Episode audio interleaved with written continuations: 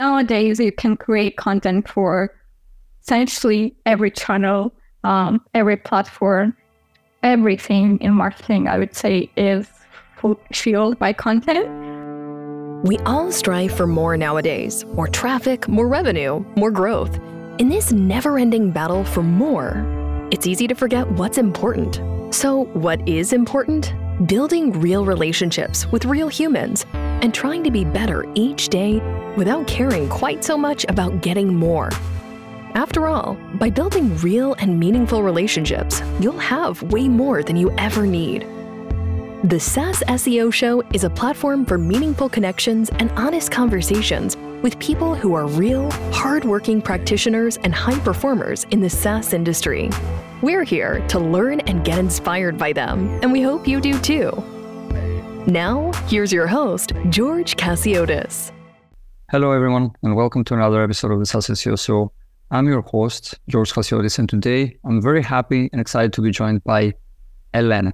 Elena is currently the head of content and brand marketing at Maze, a B2B continuous discovery platform where she manages a team of four and leads the company's content marketing function. She has been at Maze for over five years, having joined as the first marketer and second employee. She has since built the company's content and brand foundations and worked across various marketing programs from long form editorial content, SEO, videos, podcasts, events, and more. Elena believes in the power of good content to build brands and drive growth. We are connected for quite a while on LinkedIn, and I'm, um, I was looking forward to a conversation like this with you, Elena. Welcome. Thank you so much, George. Thank you for having me. So, in the intro, I said a couple of things about you and your uh, journey at Maze, but could we start by sharing a few things before uh, you start working at uh, at Maze and your journey up until uh, you started at Maze? Yes, of course. Um, so my journey in marketing actually began kind of accidentally, as most marketing people, you know, start. So um, yeah, essentially, I I kind of fell into marketing because I always loved writing and I loved reading as a as a kid in school, and I I always knew this is where, you know, my passion lies because, you know, my favorite subjects in school were English and Romanian. So like I loved reading, I loved writing. Um, I also also used to have like a blog for over four years in my school years. Um, and I, you know, built a community around that. Um, yeah, so I knew I wanted to do something with writing when when I grow up essentially. So during my university years, I actually got a part-time job and I started in like a content creator job, like that's what they called it. So it was um it was like creating it was a job creating um tourist guides for like a city um map application for for mobiles. And I also by the time I left I ended up, you know, doing some social media for them as well. Uh, so this was in my first year of university, and then like in the second year, I also got like a remote internship with, um, you know, like a company in the Netherlands, and I worked in community managing. That's what they called the, the role, but I I did um, content and social media managing essentially, um, and and that role was actually you know my first remote job, which back in 2016 I actually um, yeah, I think it was around 2016. I think at that time you couldn't really find lots of remote marketing jobs. Like the mo- most available remote jobs were developer jobs. So that's kind of where my my love for remote work started. And I knew I wanted to continue working remotely. So that was during my uni. But after university, I yet ended up switching a lot of jobs here in my my hometown of Chisinau, Moldova. I think at some point I had I had like four jobs in six months, and I ended up leaving all of them because I didn't like them. So I either left, you know, because I didn't like the culture or like the job was not challenging enough. Um, so yeah, this was all before I found this job Maze and I applied and I got started actually as a marketing intern at Maze. This was the role advertised and the role I was in for like the first six months. but I was um, I joined the company, so I joined Maze as a second employee um, at our pre-seed level. Um, so yeah, essentially, I I grew the company from there. It has been an amazing journey for the past five years, and I've I've become a manager now, as you mentioned in in the introduction. And yeah, I I've loved and I still love my my job at Maze, and I, I truly believe in in the in the mission we're solving for. Can you please speak about that mission? I mean, uh, for someone who hasn't heard of Maze before, uh, can you give us an overview of what the company does and who is the typical customer? Yes, of course. So Maze is a B2B continuous product discovery platform. Um, what that means is um, essentially we allow product teams to run product research from um, really like the first stages of a product de- development development process. So think like idea generation, idea uh, testing, up until and even after launch. So you can do lots of types of um, research with Maze, and um, it it you know varies from you know research that's more generative, where you can research what you can build and how you're going to build that, um, and and like other kinds of more like evaluative research where you can test what you build um, and uh, and then test how you know that product is performing after launch as well. So in terms of who is it for, it's actually um, so where we found initial product market fit with Maze in, in the first, you know, like in the early days, it was with UX designers or product designers. Um, so they were our, you know, like um, our promoters, let's say, of Maze. We we actually built a very good community with with product designers, and then um, with time we built and expanded from there. So we added more use cases. We built uh, additional functionality. So today, when we say, you know, who are we building for, and who are we, you know, uh, targeting, you know, marketing, um, it's what we call product teams. So product designers, as I mentioned, but also UX researchers and product managers. Um, that's what we seem like the product use cases, so who can use the product. But if we go beyond like um, like that, and if we look at who can actually consume the insights you've collected with Maze and the learnings you made with Maze, it can go, you know, like it can be anyone from like marketing people, maybe even like executive, uh, founders, I don't know, um, anyone in a product organization essentially. That makes sense. Um, now, five years with the company, first marketing hire, leading content and uh, brand marketing. I will ask you what were the biggest learnings from this journey so far when it comes to content and what drives actual results when it comes to your content strategy? Yeah, very big question. um, yeah, so I always joke that every six months or so, it's like I'm at a new company. Um, because especially in those early years, you know, when you're building a startup, um, every six months or so, you, you're like, you, you know, you add more people, you, you um, yeah, you expand your team, you build new use cases, you evolve your strategy. So it's it's you know like I would say changes were only constant at a startup.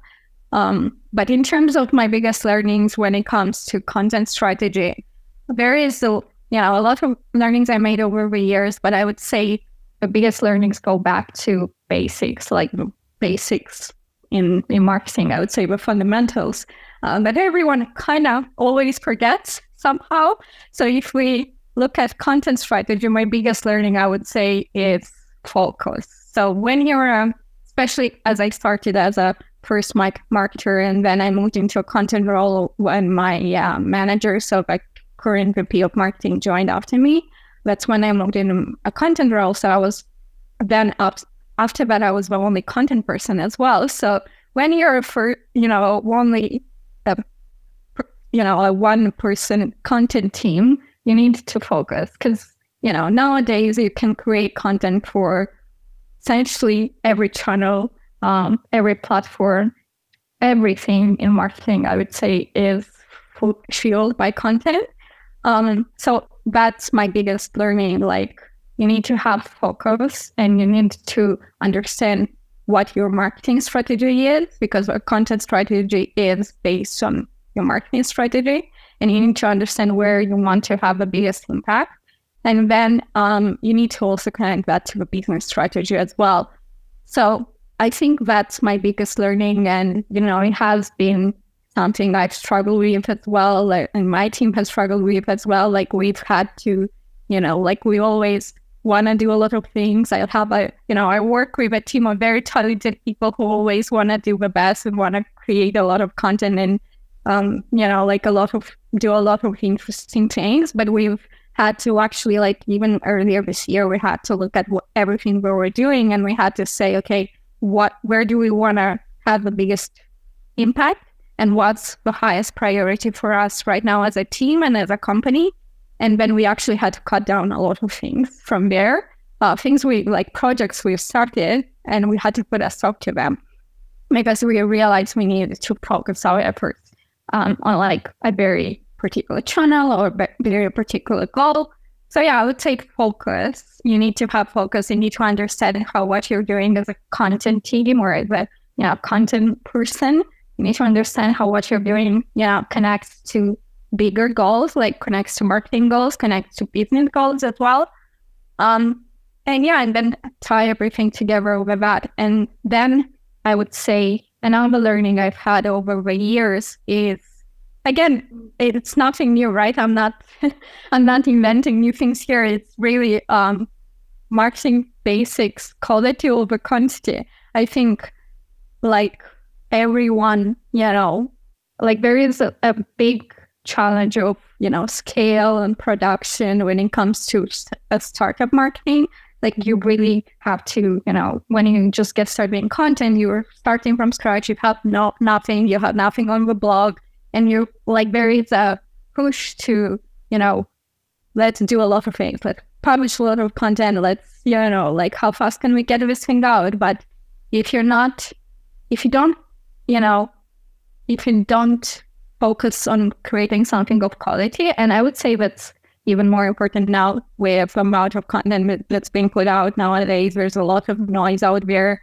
You know, attention spans are not great. People are not going to pay attention to anything that's not good, I would say. And when we got started with our content strategy, uh, I would like three years ago now, I would say that's what I had to advocate for most. Like, SEO, SEO was the you know first channel we actually invested in a lot, and the first channel we wanted to scale and scale. And you know, like the common thing with SEO is that everyone thinks you can do it very quickly, can do it at scale. But I was very adamant on we need to create something of value because yes, you're gonna create a lot of content, you're gonna publish that, you're gonna get a lot of traffic. But what happens when most people, you know, what happens when someone arrives on your website from Google search? Do they actually stay there? Do they, you know, read the content you put on the page? Do they convert? Or if not, do they actually remember you and then come back later? Maybe. I think even at that point, you know, we when Maze, started, um, we didn't really have a lot of like companies that were doing the same thing in terms of of the product. Like right now, you know, the industry has grown and there's a lot of more competitors, which is a great thing. But um, at that point, we didn't really have, you know, like a lot of um, product competitors. Let's say you could do the same thing you do with Maze, but with our kind of product. Whereas on the content side, we had a lot of what I like to call content competitors.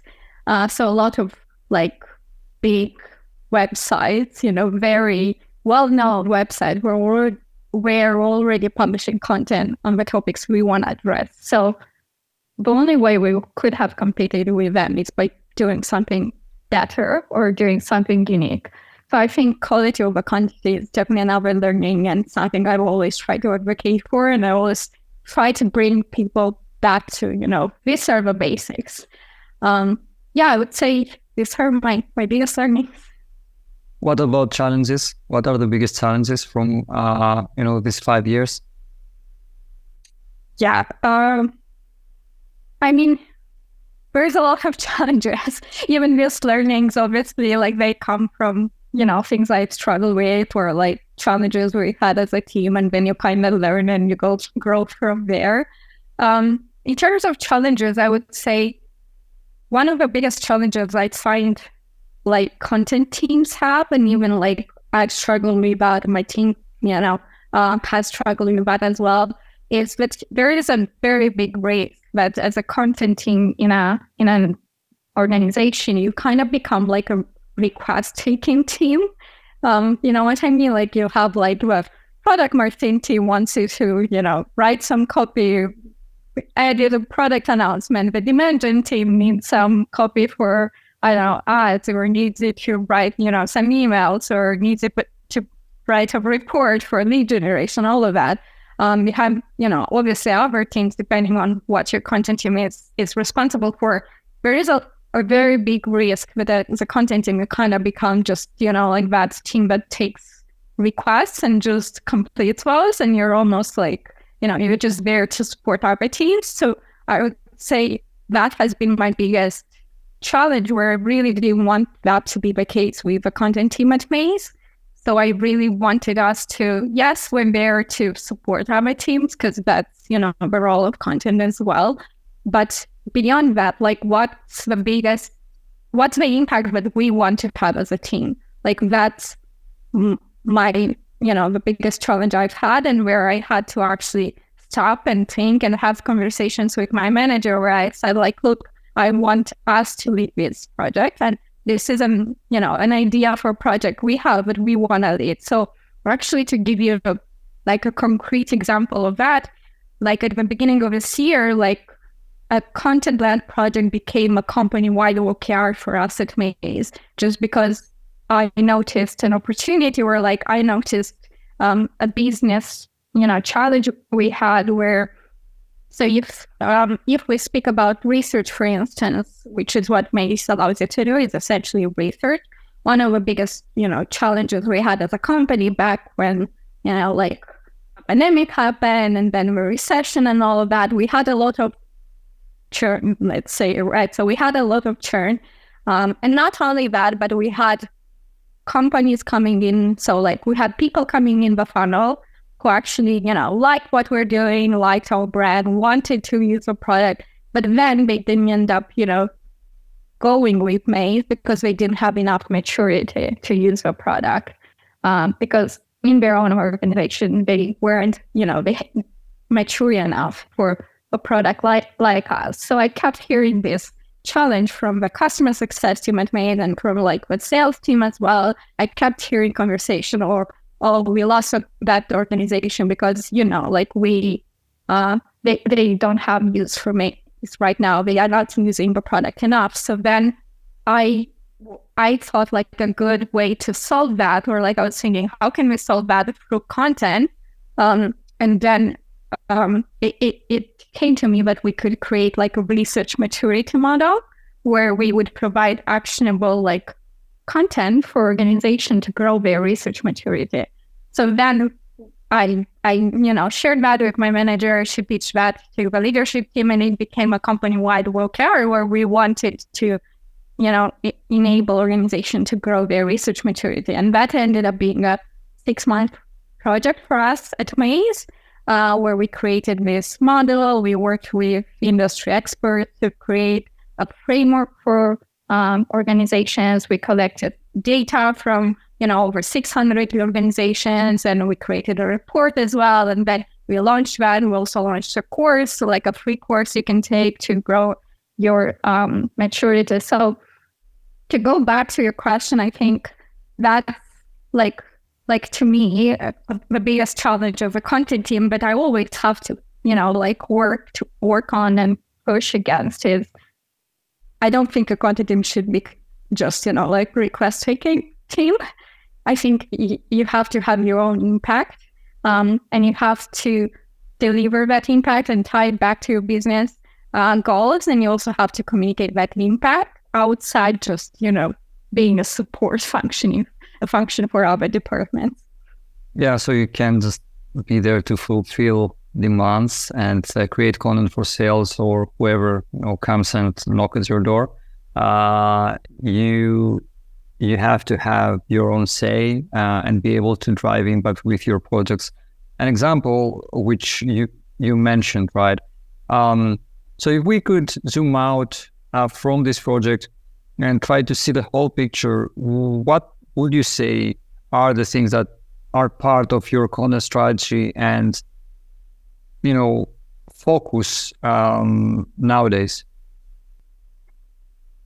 Yeah. Um, oh, to answer this, I need to give some context around how how we we have been thinking about content strategy from the beginning. So actually, content has been a key pillar of like the company from day on day one, um, because again, like from the way Maze started is um, so as I mentioned before, Maze found like initial product market fit with designers um, because at that time there was no tool that allowed designers to actually copy their prototype link and then pass it into a product and they could test that with users very easily. Like that was before Maze, that was actually something very hard to achieve. Like you would have to have, you know, a researcher working with you. You have to do like moderated like research, like, you know, like speaking to users one on one. Um, and it was just very hard to do. And then, yeah, it, it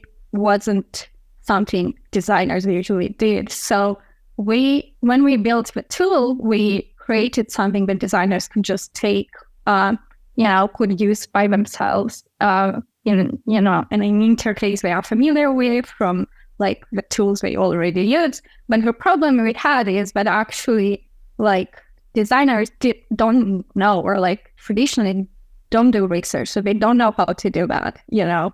Um, and research is a very complex you know, like um, thing. It's not easy, you know, like people go uh, to uni for that. They do your bachelor and master's and PhD in that. It's not easy.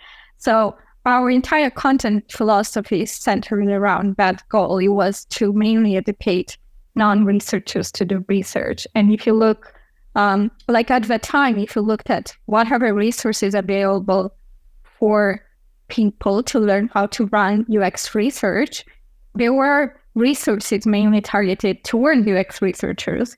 So again, they were filled with like industry jargon. They were very hard to understand, very hard to consume. So that's where, know, our content strategy centered. It was around educating our personas, um, non-researchers, the basics of research, because again, there is some form of research that uh, only researchers should and can do, but we wanted to empower our you know, personas to do that, you know, the, ba- basic uh, type of research that anyone can can do. So that's why we actually have a lot of free resources on our website. We created a lot of guides, and uh, that was the and still is the basis of our content strategy.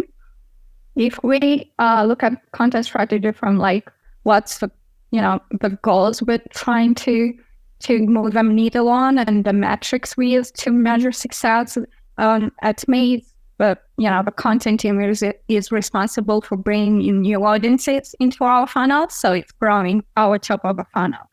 Um, so obviously that's traffic from all our, you know, the content we produce. We we, we do measure that, um, but I would say it's not just traffic for content uh, for traffic's sake. Uh, we also look at how does the traffic convert, we also actually me- measure, you know, pipeline generated from content. Um, so all of the good things as well. So it's, you know, like content is there to support and drive the top of funnel, but we also look at how does that actually convert and translate into, um, you know, signups and all of that.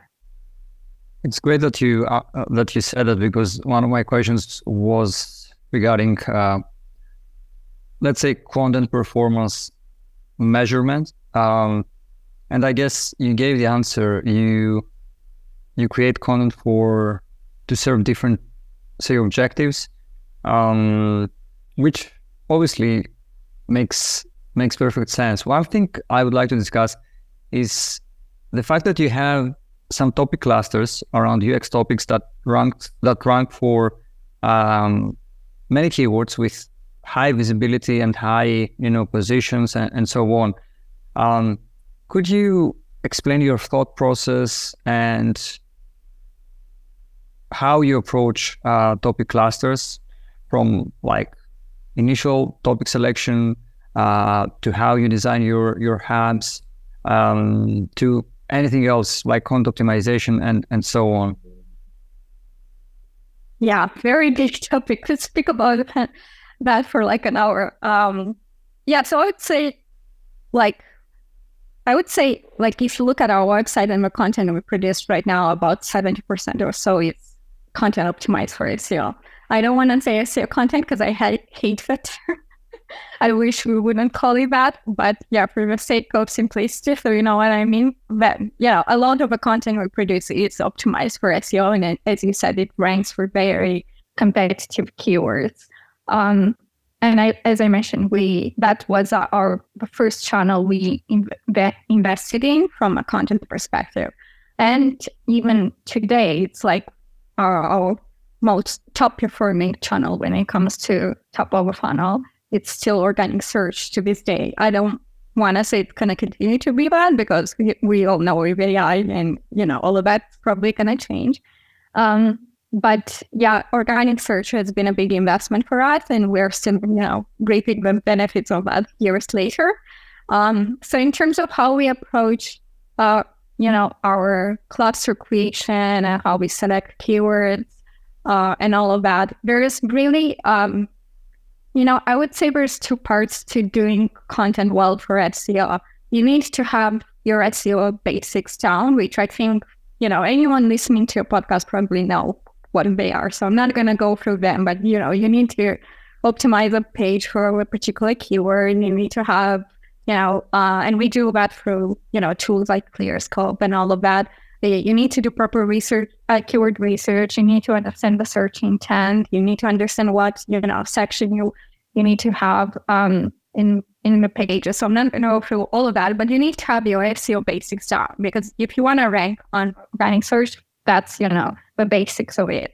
And then the part that um, I think is less discussed in SEO, you know, spaces is actually how does that connect to a broader, let's say, brand strategy and broader um, editorial strategy as well. Because again, as I mentioned in the beginning, sometimes I feel like I'm, I hope I'm not insulting anyone, but I feel like SEO folks just look at, you know, like for them, success is did this person, you know, convert or did this person land on a page? And that's it. based on beer which I know is super important. You want to get that right. But to me, like the content we you produce needs to go beyond that. It needs to actually, you know, help you build your brand.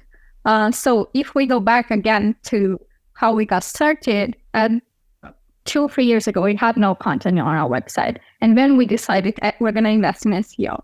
I didn't want to just create, you know, SEO content for the sake of SEO content and get better traffic and that's it. I actually wanted to, for us to build a very useful resource library that ranks on search, but at the same time is there to, you know, be consumed by our audience. It's there to educate uh, our audience. It's there for people to check out no matter if they're coming from search or not, is very to, you know, um, yeah. And then the other part of it is UX and user experience. Like, what's the experience you want to give your readers once they are on your page, once they arrived from Google search? What's that experience like? So that's kind of how we approach creating that cluster. Um, and our, you know, our strategy with that is the typical, you know, hub and spoke approach to content marketing, where you create a hub around a top keyword and then you have spokes. So like re- a pages related to that topic. Um, so that's how we approach it. And we have two types of hubs right now on our website. One is what we call guides. So that that the usual, you know, chapter by chapter um, resource where you um, group together um, related topics and you can rank that way on a very difficult keyword.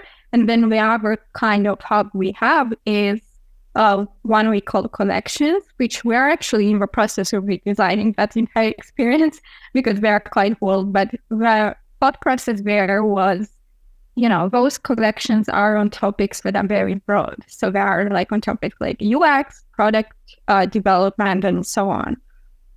So at the time, I didn't want to just create, let's say, a guide to, you know, the ultimate guide to UX or like for the ultimate guide to product management or product development. I I just didn't think that's the right format or a topic this broad. That's like saying the ultimate guide to marketing. I'm like, what's that? You know, like you can't see that saying related to marketing in a guide, you know, like it's it's just not gonna be enough. So then we decided we're gonna keep the same hub and spoke approach. You can have the URL structure there, you know, like all set up for, for Google.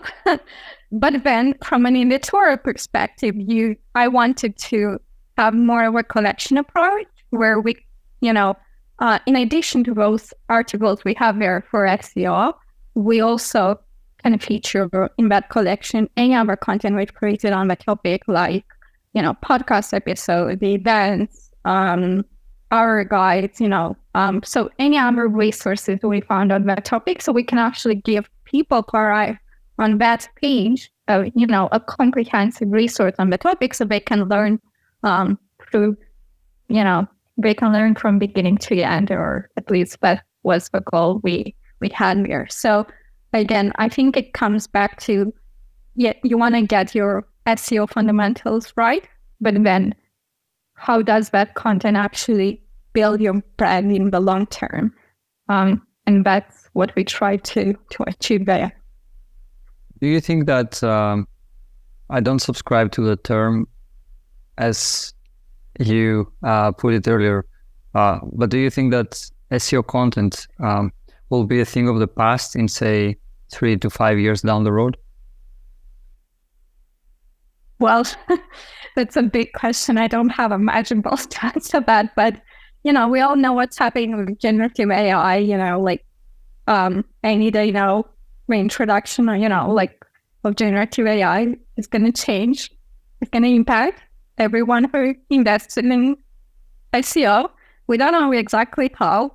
I just still think SEO is going to continue to exist as a channel. I don't think it's going to disappear completely as long as we have, you know, search results. That's what SEO is. But what that looks like from a content perspective, um, I do think it's going to change. So we'll probably have to learn and adopt, like I think SEO people have already always done, you know. Um, but in terms of SEO content, the reason I said I didn't like it as a term is because I think there is, you know, that connotation where if you say SEO content, people just automatically think it's bad content because of the nature of how SEO people have approached creating this content, right? So I don't like that distinction because to me, any content produced, you know, by a brand needs to be, um, like if you want to do something with it, it needs to be good. You know, if you want, if you want it to have some type of effect, it needs to be good. So that to me, um, I, I, that's why I don't like that term. But to me, you know, instead of when say content, I try to say content optimized SEO, which is what it is. I agree. Um, and thoughts on uh, generative AI and any use cases you may have found for uh, Maze? Oh, so thoughts on generative AI. I'll start there. Um, I have a lot of thoughts on this topic, mainly from like how it's going to impact us as content marketers. Um, I do think it's going to have a big impact on our profession as content people. Um, and I can I can expand a bit on that. So what I mean is, I mean I don't think it's gonna take our jobs, which I think it was you know but Bashir, but a lot of content people had when ChatGPT was released to the public. I think everyone kind of freaked out at that point. Um, I don't think it's going to take our jobs, but I do think it's going to impact our roles and it's probably going to shift the role of a content marketer in the future. So, what I mean is, if you look at what ChatGPT or like all these generative AI tools did, is they put, um, they democratize access to writing and business writing in particular. Because um, I have different thoughts on creative writing, and that's another thing. But like we, we talk about business writing here, so if you look at it, like what what tools like generative AI did, um, they essentially put like a writer in the head of everyone in the organization. Like if until now, you know, our people, our departments were uh, non-writers were blocked by content writers when they wanted to, you know, write an email, write a, an announcement, even like you know a very important, um, you know, internal announcement as well. Like you had to have a right to go over that, right? Um, nowadays, I would say writing has become a commodity, right? It has become a commodity that everyone has access to. And we can argue that, you know, and I have the same opinion as a lot of content people do, but the content you get from ChatGPT, at least right now, it's not very good. But to non-writer people, I don't think they see the difference. so I think because I mean, you know, even ChatGPT has been trained on the content that's out there. It's not, you know, like it's creating content similar to what we as content people have put out. So at the end of the day, to a degree, content as good as what's already out uh, there, you know, out there. So I think, I mean, that's a, a bit unfortunate and sad because I could go, I could go onto like you know a very big discussion around how writing is actually a very hard skill to master and like good writers are actually super you know like uh, strategic people because to be a good writer, especially in B2B, you have to know a lot. You have to be an industry expert. You have to know your product. You have to understand your customer. You have to do a lot of things. And I think traditionally writing hasn't been, let's just say, as appreciated as other, or like content writers haven't been as appreciated as other marketing people. Um, and I mean, we can argue about that, but I, I, I've you know, I don't know shade to product marketers, but I think if you look at a marketing organization, product market marketers have always been the more, you know, sought after marketers and the more, let's say, compensated marketers. Whereas I could argue that any content marketer can become a product marketer, but I don't think any product marketing can do can do the reverse, right? And I work with product marketers, and I can truly say they are not ready to be a content marketer. Whereas, like I can point to three people today who are content marketers, and they can become product marketers tomorrow because the skills are there. It's just a different approach, but the skills are there. So to me, it's very unfortunate that writing hasn't been, you know, appreciated as a skill in marketing.